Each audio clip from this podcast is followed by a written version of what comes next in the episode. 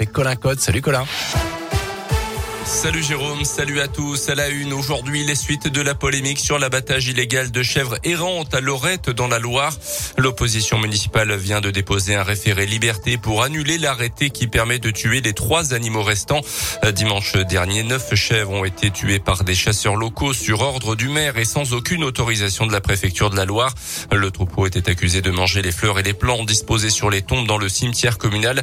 Le tribunal administratif a désormais 48 heures pour se prononcer.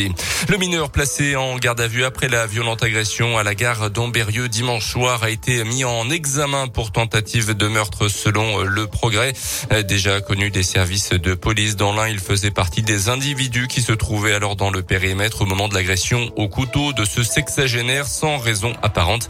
Ce dernier qui venait simplement chercher son fils à la gare s'en est finalement sorti avec quelques points de suture.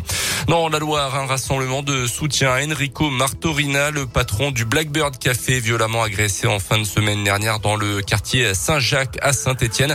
Ça sera tout à l'heure à 18h. Notez que la victime est toujours hospitalisée et va devoir rester immobilisée 45 jours. Je rappelle que 3 agresseurs présumés avaient été rapidement arrêtés puis remis en liberté. L'enquête se poursuit. Dans le reste de l'actualité également, 5 700 000 enfants de 5 à 11 ans ont désormais accès au vaccin anti-Covid. Décision annoncée ce matin par le ministre de la Santé, Olivier Véran. Seul l'accord d'un des 2 parents est nécessaire et un parent doit être présent physiquement au moment de la vaccination. 350 centres seront ouverts pour cette vaccination de cette tranche d'âge avec un circuit dédié puisque la dose utilisée est 3 fois moins forte que celle des adultes. En revanche, l'élargissement de la dose de rappel pour les adolescents n'est pas possible pour l'instant. Nous le disons sans détour, la situation est critique. Nous sommes au début d'une vague Omicron, a affirmé tout à l'heure Gabriel Attal, le porte-parole du gouvernement, avec plus de 3000 patients Covid en réanimation. En ce moment en France, 73 000 nouveaux cas hier dans tout le pays, dont 20% liés à ce variant Omicron.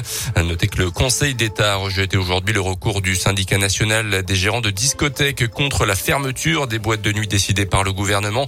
La fermeture pour encore quelques semaines, refus justifié par la nette dégradation évidemment de la situation sanitaire et des risques de contamination dans les espaces clos. Le footballeur français Benjamin Mendy accusé d'un nouveau viol en Angleterre. Le défenseur de Manchester City, champion du monde avec les Bleus en 2018, poursuit donc sa descente aux enfers. Incarcéré depuis fin août dans une prison anglaise, son procès prévu fin janvier a été reporté à une date ultérieure. Les sports avec le foot et la 19e journée de Ligue 1. Lyon reçoit le FC Metz ce soir. Clermont joue à domicile contre Strasbourg. Saint-Etienne affronte Nantes à Geoffroy-Guichard. Premier match du nouvel entraîneur des Verts, Pascal Dupraz, en Ligue 1 avec la SS. Coup d'envoi de ces matchs à 21h. Merci beaucoup Colin.